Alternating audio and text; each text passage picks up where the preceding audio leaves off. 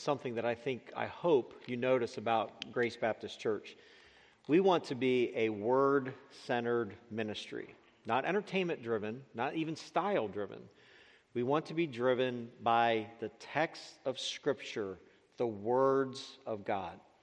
It's interesting that that phrase, I don't know if you caught it, my favorite phrase from that song is, Your buried body began to breathe. What a tremendous image of Christ returning to life. What an amazing picture as we celebrate Easter here in the coming weeks. Second thing I want you to remember as you think about singing, that one of the aspects here at Grace that we are greatly committed to, that I think Scripture bears out, is that congregational singing is essential to the body of Christ. When you look at the actual elements in the New Testament that we are commanded to do in worship, they're very, very, very, very few. But one of them is congregational singing. And as Pastor West said, hey, if you make a mistake, just make it loud. And I remember, I put it in a vernacular I understand a little bit better. My old football coach said it this way If you hit the wrong guy, hit him really hard. Same principle, okay? Just do it with full gusto. If you're visiting this morning, we want to welcome you. We are so thankful to have you here with us today. If this is your very first time at Grace, we invite you to take the QR code that is printed on the card in front of you in the pew, and you can scan that with your smartphone, and that will take you to a very uh, brief uh, c- couple of questions that you can answer for us, and then that will also give us the opportunity to follow up with you. If you have any questions about our ministry, we'd love to answer those. You can also contact us through our website, gracenc.org. There's a contact button there. You can find us that way. And many of your questions, by the way, about our ministry can, in fact, be maybe even answered for you on the website. In this day and age, the culture in which we live, if you're visiting for the first time, you probably have already been on our website. Uh, but we would invite you to go back and take another look at that and get some of your other questions answered. I would like for you to find with me the book of Ecclesiastes. We're going to be wrapping up our study on this book. We have not gone passage by passage through it. We've kind of have gone theme by theme through it. And this week and next, we'll be finishing our study on this book. And I want to begin by reading the text this morning that we're going to be looking at the next couple of weeks.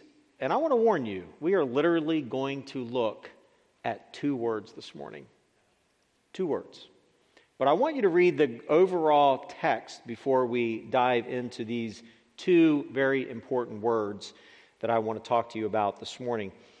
Ecclesiastes chapter 12, verse 13. We know that Solomon has had much to say about his pursuits in life, and he's come to the repeatedly same conclusion that life, when lived apart from God, is all vanity. So here's what he says, as a good writer does. He's now bringing all of his arguments to a close, and he says this He says, The end of the matter how can we conclude this study? After all that has been heard, fear God and keep his commandments, for this is the whole duty of man.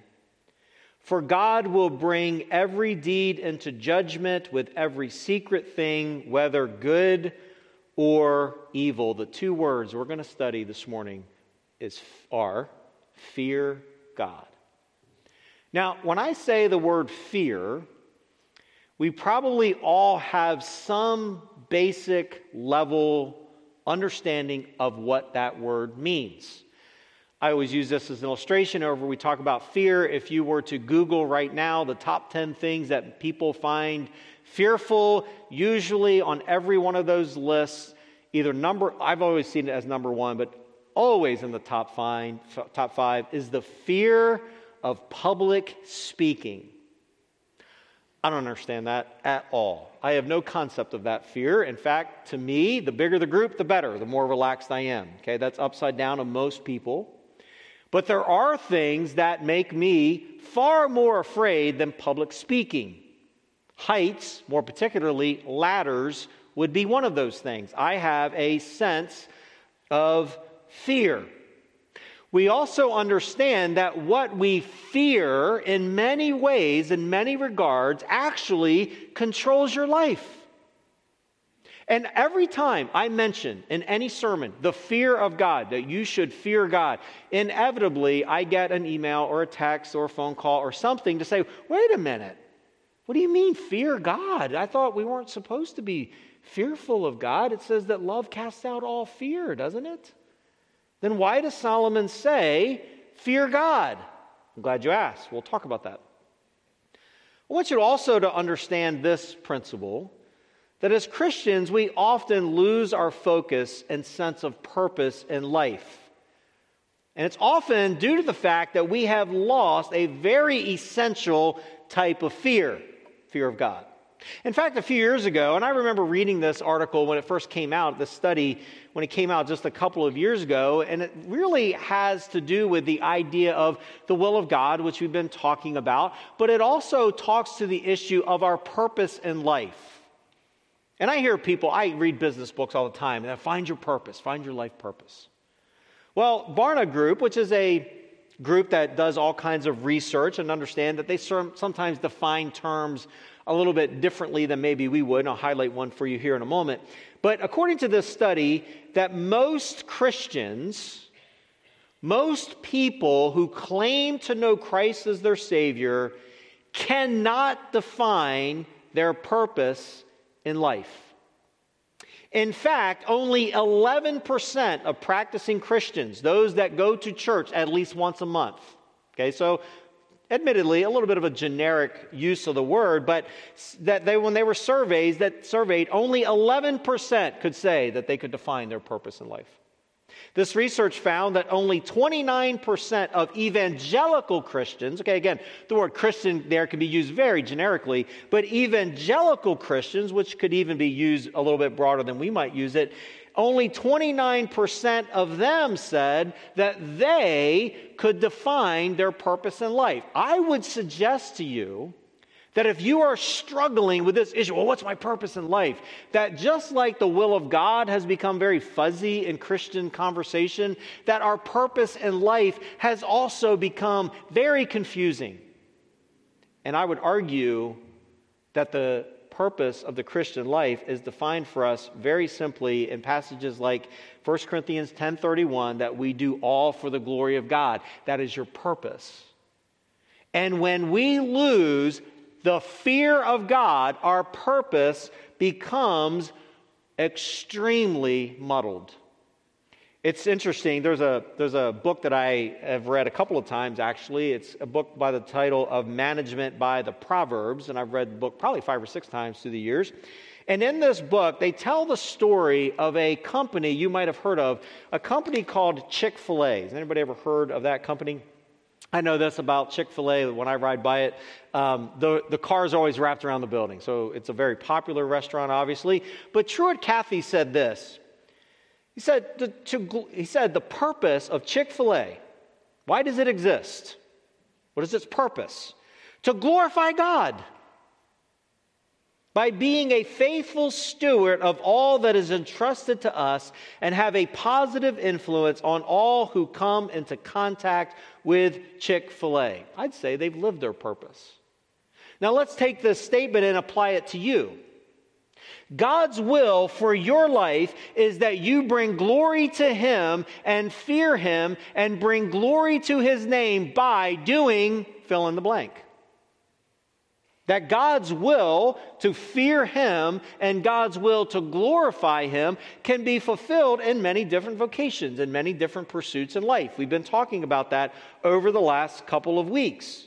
But now, Solomon, as he brings this book to a close and he's trying to get us to understand how do we keep from living this vain existence, this existence that doesn't seem to amount to anything. It's just vanity, as he says throughout this book. How do we do that? Well, he gives us a very simple conclusion. It's not hard. And we're just going to look at the first part this morning. Number one, you are to fear God. Now, fear is arguably the strongest of all human emotions. Sometimes fear cripples us, when we have fear, or sometimes fear just startles us. Maybe you're in the house, this has probably happened to you, it happens to us in our house, when you don't realize there's somebody home or that somebody's upstairs and you come around a corner and there's somebody standing right there and you jump. There's this moment of, whoa, you scared me. I didn't know you were there. Okay, we understand that. That's, that's fear. We also understand there is a fear of the unknown. We fear things like dying. We fear many different things about life. We also understand that we live in a culture that is obsessed with the idea of fear. Our culture feeds on fear the fear of the pandemic, the fear created by conspiracy theories and politicians and even religious leaders. Just take the overly dramatic weather reports and the constant barrage of sensationalized news stories. They feed the frenzy of fear. Oh, what's going to happen? I mean, fear, like sex, it sells. That's why they do it. That's why they keep everybody worked up. So, fear God? Why would I want to live my life worked up all the time and nervous and biting my fingernails? Why would Solomon say, fear God? Well, it might be that while we understand the concept of fear, we don't fully comprehend what Solomon is telling us here in this very simple verse, in this very simple commandment to fear God. Again, we understand that when we are exposed to fear, there is a physiological response. Our heart rate, incre- heart rate increases. We breathe faster. We tremble. We get weak in the knees. We get goosebumps. We get chills. There is this physical response to fear as well. So let's try to understand how do we understand Solomon's commandment to fear God? Because if we're honest, in many ways, this commandment is confusing, and in other ways, this commandment seems amazingly contradictory. Let me get let me illustrate it for you. We are told throughout the Bible that we are not to fear. Repeatedly. Let me give you some examples. By the way, if you search fear of God I have a, I have a pretty fancy, I guess, Bible program I've been using for 20 some years. If you search fear of God, we could be here until dinner time reading verses that deal with this issue. So I want to read just a sampling of some of these verses, and the Bible tells us at times we are not to fear. Listen to a few of them. Genesis 15, verse 1. After these things, the word of the Lord came to Abram in a vision, and it said, Fear not, Abram, don't be afraid. I am your shield, your reward shall be very great. Exodus chapter 14, and Moses said to the people, Fear not, stand firm, and see the salvation of the Lord, which he will work for you today. Verse 14, the Lord will fight for you, and you have to only be silent. Numbers chapter 14, verse 9, when Joshua and Caleb came back from spying out the land, this is what they said Only do not rebel against the Lord and do not fear the people of the land, for they are bread for you. Their protection is removed from them, and the Lord is with us. Do not fear them. Don't be afraid. Jeremiah 8 1, and the Lord said to Joshua, Do not fear and do not be dismayed. Jeremiah 46, 28. Fear not, O Jacob, my servant, declares the Lord, for I am with you. 2 Timothy 1 7. For God has not given us the spirit of fear, but of power and of love and of sound mind. 1 John 4:18 There is no fear in love, but perfect love casts out fear, for fear has to do with punishment, and whoever fears has not been perfected in love. Fear God and keep his commandments. What is Solomon saying? Well, throughout scripture, in many places, we are commanded to fear. Let me give you some examples of this. Exodus chapter 20. Now, when all the people saw the thunder and the flashes of lightning and the sound of the trumpet of the mountain smoking, the people were afraid and trembled. And they stood far off and said to Moses, You speak to us, and we will listen, but do not let God speak to us, lest we die. And Moses said to the people, Do not fear, for God has come to test you, that the fear of him may be before you. There's it. Don't fear, but be afraid. That's interesting that you might not sin, Moses said. I love Leviticus 25 17. You shall not wrong one another, don't mistreat one another. But you shall fear your God, for I am the Lord your God. Deuteronomy chapter 31 it says in that text that they will hear and learn, talking about their children, they will hear and learn the fear of the Lord your God. Job 1, verse 8, and the Lord said to Satan, Have you considered my servant Joseph, or Job rather? And there is none like him on the earth, a blameless and upright man who fears God and turns away from evil. Psalm 33 8, let all the earth fear the Lord. Psalm 36, transgression speaks to the wicked deep in his heart. There is no fear of God before his eyes. Psalm 86, 11, teach me your way, O Lord, that I may walk in your truth. Unite my heart to fear your name. Proverbs 1 7, the fear of the Lord is the beginning of knowledge. Proverbs 8, the fear of the Lord is hatred of evil. Proverbs 14, the fear of the Lord uh, on one, let's try that again. In the fear of the Lord, one has a strong confidence, and his children will have a refuge. The fear of the Lord is a fountain of life, the proverb says. And I, I got many more. I won't read them all. So we have, we have this, even in some of the verses, right? Be afraid of God, but don't be afraid. What do we do with this? Well, let me throw another little um, part into this discussion that I think is very, very telling and very interesting. I want to read for you Isaiah chapter 11, verses 1 through 5. Isaiah 11 is a prophetic verse, it's a prophetic section. Isaiah is looking forward to the time of the coming Messiah. The Messiah, as we know, was fulfilled in Christ. He was born of a virgin. We're going to celebrate the death, burial, and resurrection at Easter in just a couple of weeks. But Isaiah, generations before the coming Messiah, is looking ahead to this coming one that is going to save people from their sin. And I want you to listen to Isaiah's description of the coming Messiah. It says, There shall come forth a shoot from the stump of Jesse, from the lineage of David. And a branch from his roots shall bear fruit. And the Spirit of the Lord shall rest upon him the Spirit of wisdom and understanding, the Spirit of counsel and might, the Spirit, the Spirit of knowledge, and the fear of the Lord. Why would the Messiah need that? And his delight shall be in the fear of the Lord. He shall not judge by what his eyes see or decide disputes by what his ears hear, but with righteousness he will judge. The last verse of that section righteousness shall be his belt of his waist, and faithfulness the belt of his loins. So even the promised Messiah in his sinlessness, perfect holiness, was not to reject the idea of fearing the Lord. Okay, so we get this sort of contradictory picture in the Old Testament, so let's dig a little bit deeper and try to understand some of the words, the Hebrew words that English writers are trying to put into English for us as English speaking people to understand what this is what this is talking about. Now there are we're going to look at two primary Old Testament words. There are more than that that can be translated as fear, but two primary ones that I want us to look at this morning. And I want you to also keep this in mind. I'll illustrate this. These words can be used. I'm going to use these couple of words right now. We'll explain it a little bit more particularly in a minute. They can be used positively or negatively.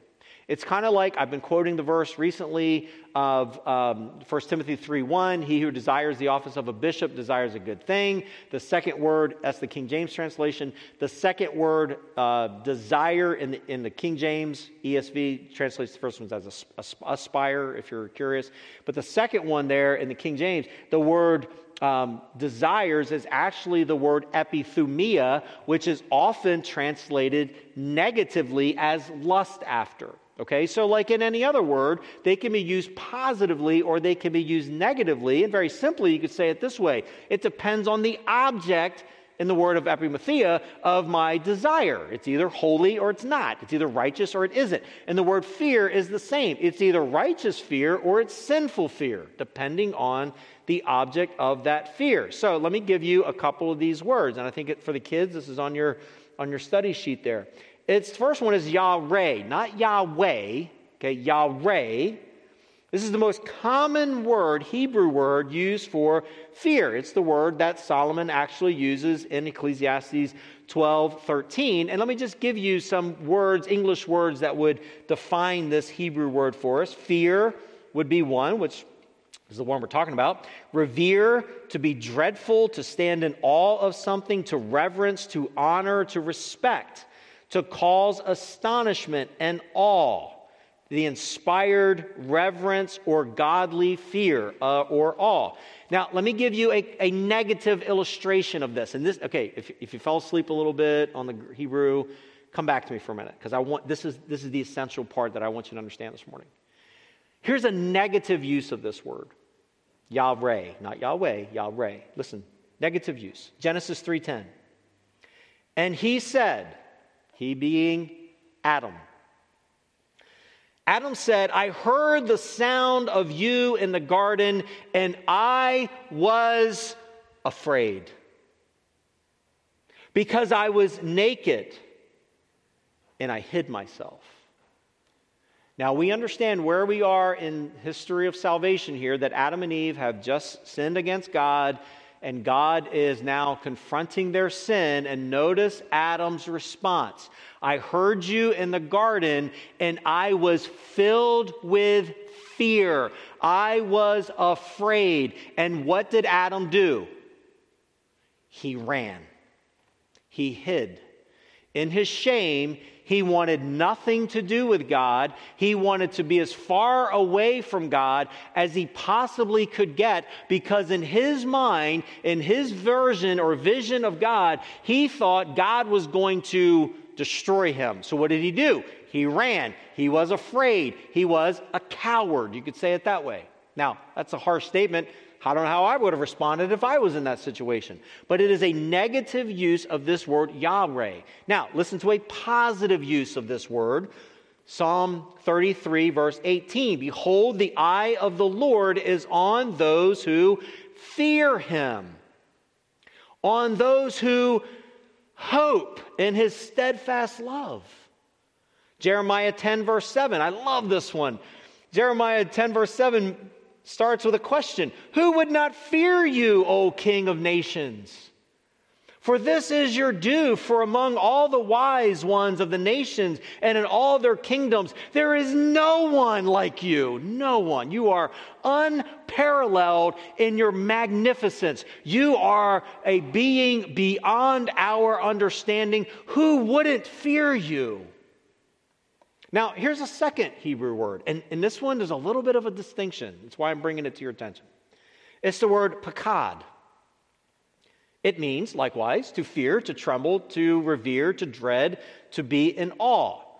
But this Hebrew word carries an interesting distinction with it. It carries the physical response of being overwhelmed, weak kneed, trembling, and being physically incapacitated.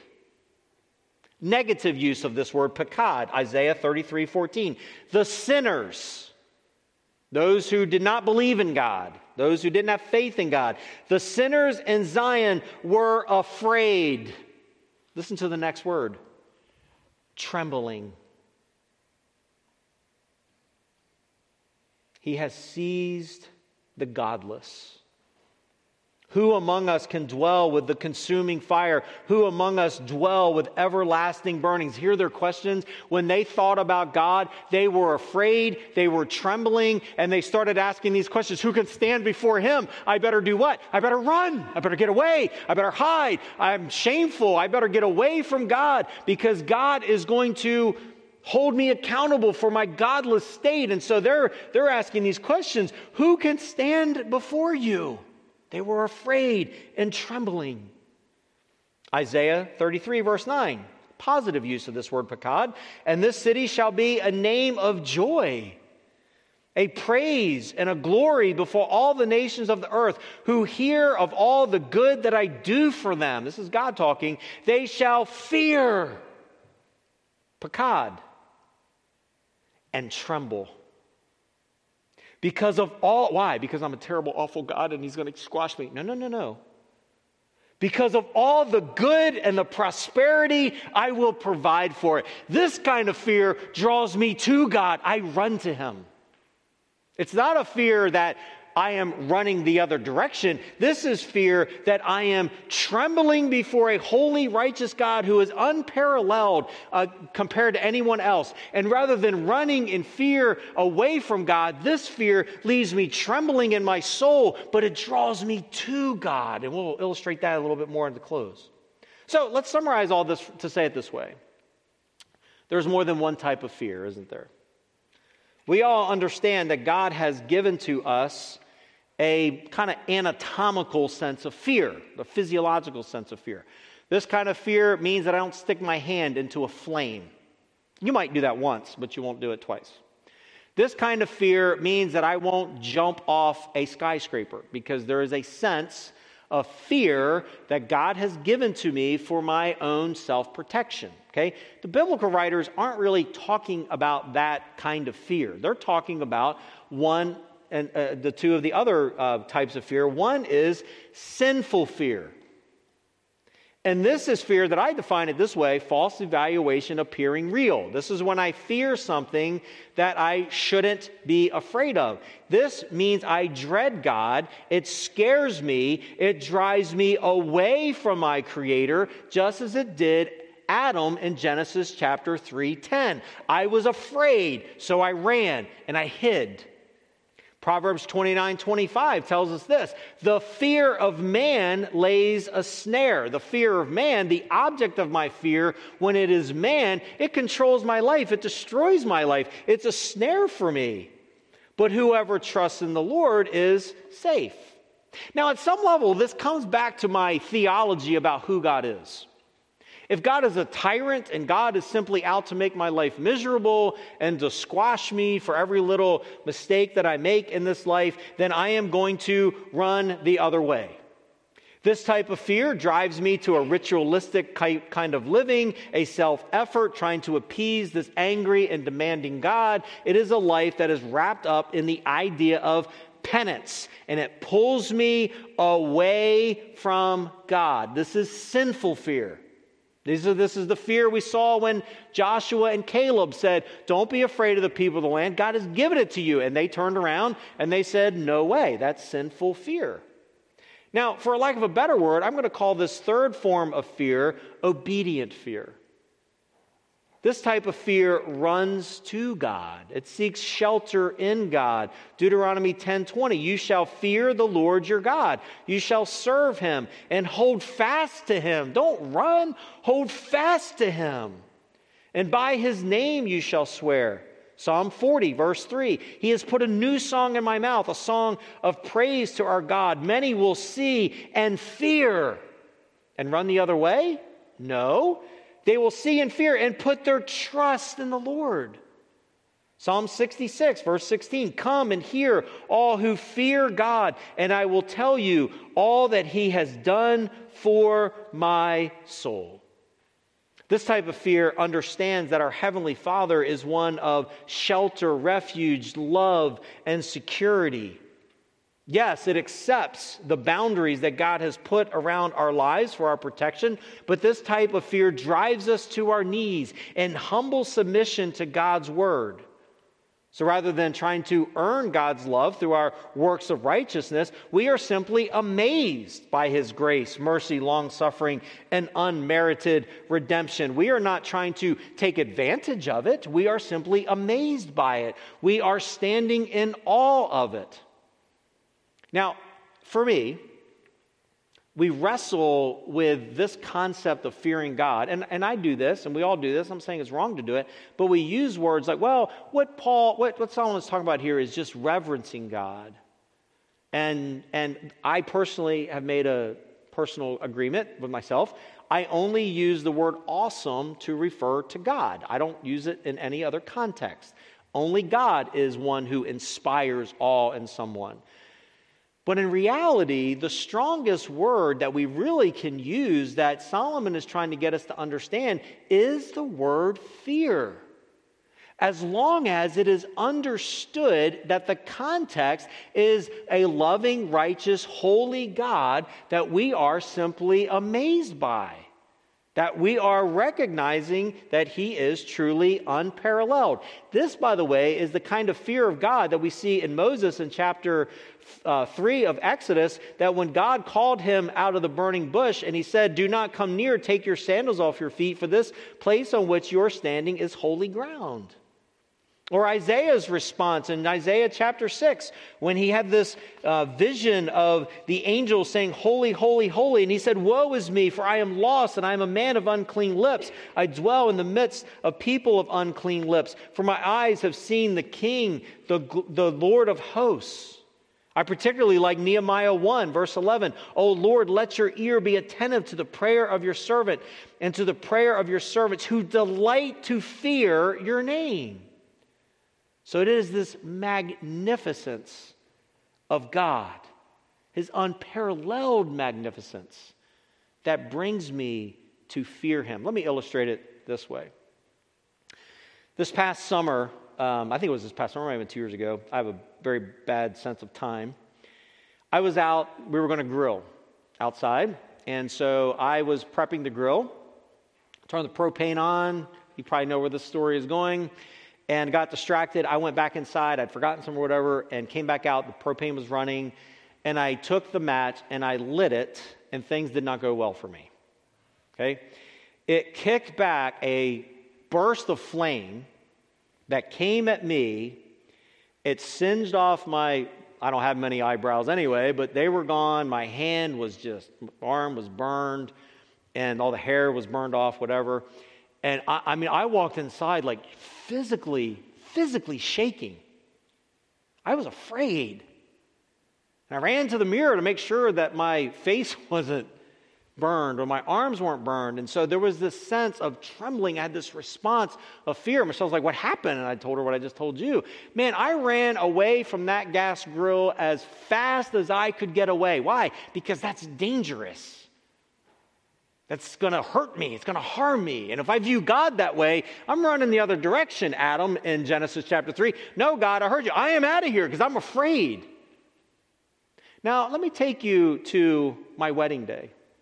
I remember it very well. I remember standing at the front of that auditorium waiting for my wife to come down the center aisle, and I remember the moment I saw her. I was afraid. My knees started to shake. My voice started to quiver. If you ever watch the video, you can't hear either one of us because we couldn't even talk. I was afraid in this sense. I was afraid that I would fail as her husband. But more particularly, I was afraid because I understood the magnitude of the commitment that I was making with my wife. My physical response to almost getting my face burned off by a gas grill and standing on my wedding day, they looked physiologically very much the same.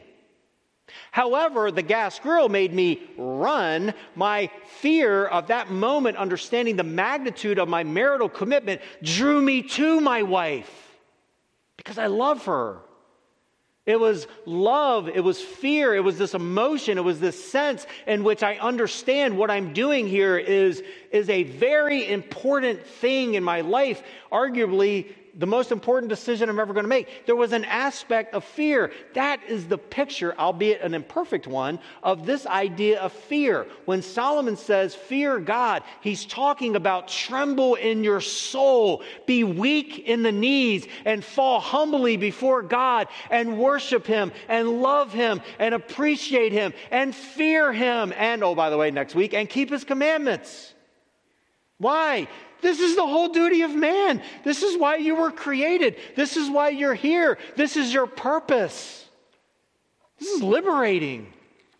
It's how I live my life, how we go through this daily life that we experience. Now, here's the problem. Here's what happens when we don't fear God. Let me give you three very quick results of when we don't fear God and they are collective results for us as a culture. Unfortunately, increasingly, these also apply to churches, to believers. You see, when I don't fear God, the first result is that sinful lifestyles are not only accepted, they eventually become celebrated. We see that in our culture, don't we?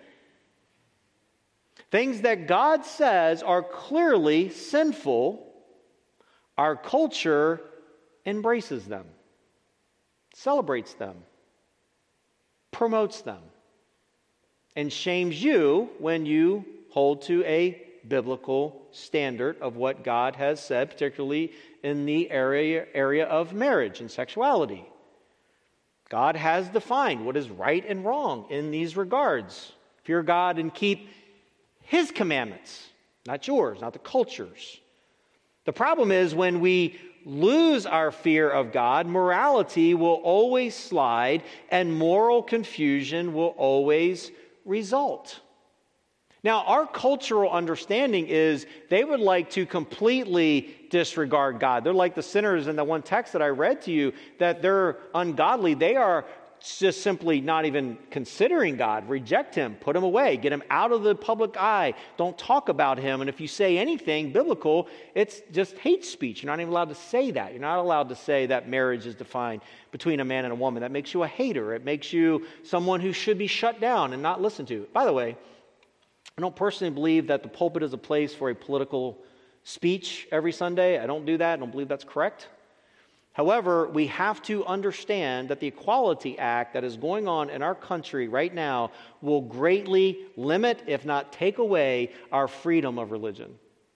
And we better understand the magnitude of this legislation that our country that is rejecting God, does not fear God, wants God completely out of the public sphere, and doesn't want any mention of God, will greatly, potentially take away and destroy the liberties of freedom religion that this Constitution of our government guarantees to simply promote the liberties of a very, very small percentage of people. But that's what a culture does. But that's what you do too when you don't fear God. You excuse it, you limit your sin, you make excuses for your sin, you just cultivate it, you live in it, you accept it, and eventually it's just the way that I am. And unfortunately, the church is not terribly far behind the culture at large. Secondly, interestingly enough, when we don't fear God, we become very anxious people. Now, that may seem odd to you. But remember, fear is based on something specific. Someone scares you, a gas grill blows up in your face. But anxiety is just sort of this toxin that lingers in the air. It's just always present, and it's just looking for the next thing to be worked up about, to be anxious about, to be worried. That, by the way, leads to sinful fear, to sinful worry. As a culture, we have plenty of fear, we know that, as I mentioned, news articles and others sell, promote fear. We as Americans have to face the fact that throwing God out of our lives like he was the problem is simply fanning the fa- flame of more and more anxiety. Look around our culture. Are people happier today because we've gotten God out of the conversation? I don't think so. Because, see, if I'm not fearing God and I'm not reverencing God and I'm not trembling before Him, then all these other things just take on a life of their own, and I'm anxious and I'm worried and I'm upset and I'm mad and I'm angry and, and all worked up about everything. But it's faith that grows in the fertile soil of fearing the Lord. Anxiety grows in the toxin of, of doubt. John Calvin said it this way He said, The knowledge of God set forth for us in Scripture invites us to first fear God than to trust Him. What a perfect illustration. And then let me give you the third one, of these very quickly, related to the first two. Christianity, when we don't fear God, becomes a very watered down, theologically anemic religion that fails to proclaim the truth that actually changes people's life. We cheapen grace, that the love of God is just emotionalized. We neglect all forms of accountability. We don't want to talk about God's judgment, which Solomon talks about in the next verse. We'll talk about next week. We don't want to talk about the fact that God's will for our life is holiness and obedience to his unchanging word. Churches that get away from a word centered approach in preaching and singing, whatever, you're going down an anemic road that doesn't produce lasting change. Now, in the last few minutes, I, I, wanted, I want you to help me with something. I want you to find three texts with me. We're just going to look, we're just going to read them, make one comment, and move on. But as we end our time together, I want you to look at these. I want you to see them. Okay, so get your Bible out. If you put it away, get it on your phone, whatever. But I want you to find Psalm 130 with me for a moment. And as we conclude this, this little sermon, this short sermon on the fear of God, I want you to see what the fear of God is connected to. And it might very well be that when you look at the symptoms of your life, you don't, you don't have joy, you don't have peace, you don't have confidence in God, and whatever you're struggling with, it might very well be that the root of this is you don't fear God. You fear all kinds of other stuff, you're anxious about all kinds of other stuff, but you don't fear God primarily. Look at these texts Psalm 130, hope that's what I said the first time. Psalm 130, look at verses 3 and 5. Verse 3 begins with a question if you, O Lord, should mark iniquities, O Lord, who could stand? What's the answer? You can talk. Who, what's the answer? No one. I wrote it really big on my page. No one. No one can stand. Not you, not me, no one.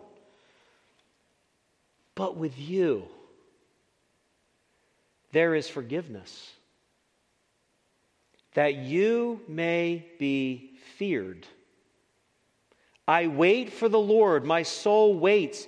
In his word I hope.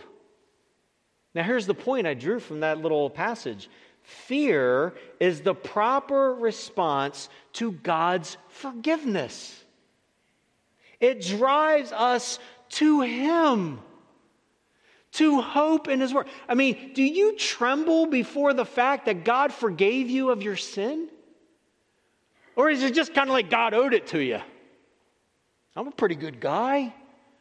I mean, if we don't understand the magnitude of our own sinfulness, and when we come back to that very first verse, who can stand? If God keeps track of my iniquities, who can stand? No one. It's only by God's forgiveness. Man, I ought to fear that God. I ought to tremble before Him, the God who can forgive me. Look at Psalm, turn a few pages to Psalm 145. I want you to see another one. We're just going to do two. Psalm 145, and I'm going to read verses 17 through verse 20. Psalm 145, verse 17 down through verse 20. Notice this text The Lord is righteous in all his ways and kind in all his works. The Lord is near to all who call on him, to all who call on him in truth. He fulfills Look at this. We've been talking about this. He fulfills the desires of who? Of those who fear him.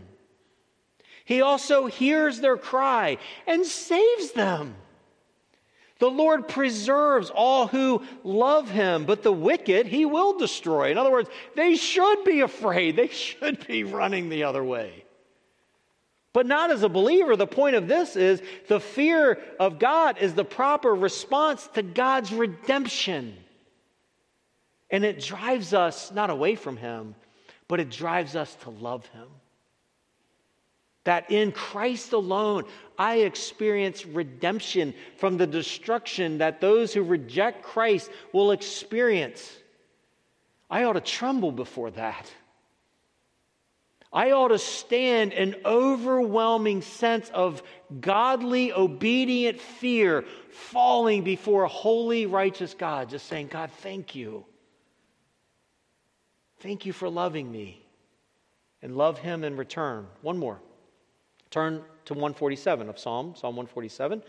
Just one more. I'm going to read, I'm going uh, to read to kind of set the context of Psalm 147 I'm going to read some earlier verses in this psalm and then draw your attention to verses 10 and 11. The psalm says this He heals the brokenhearted and binds up their wounds. He determines the number of the stars. Now, there's a magnificent statement. He gives to all them their names. I can't remember my three children's names, let alone all the names of the stars. Great is our Lord and abundant in power. His understanding is beyond measure. Jump down to verse 10.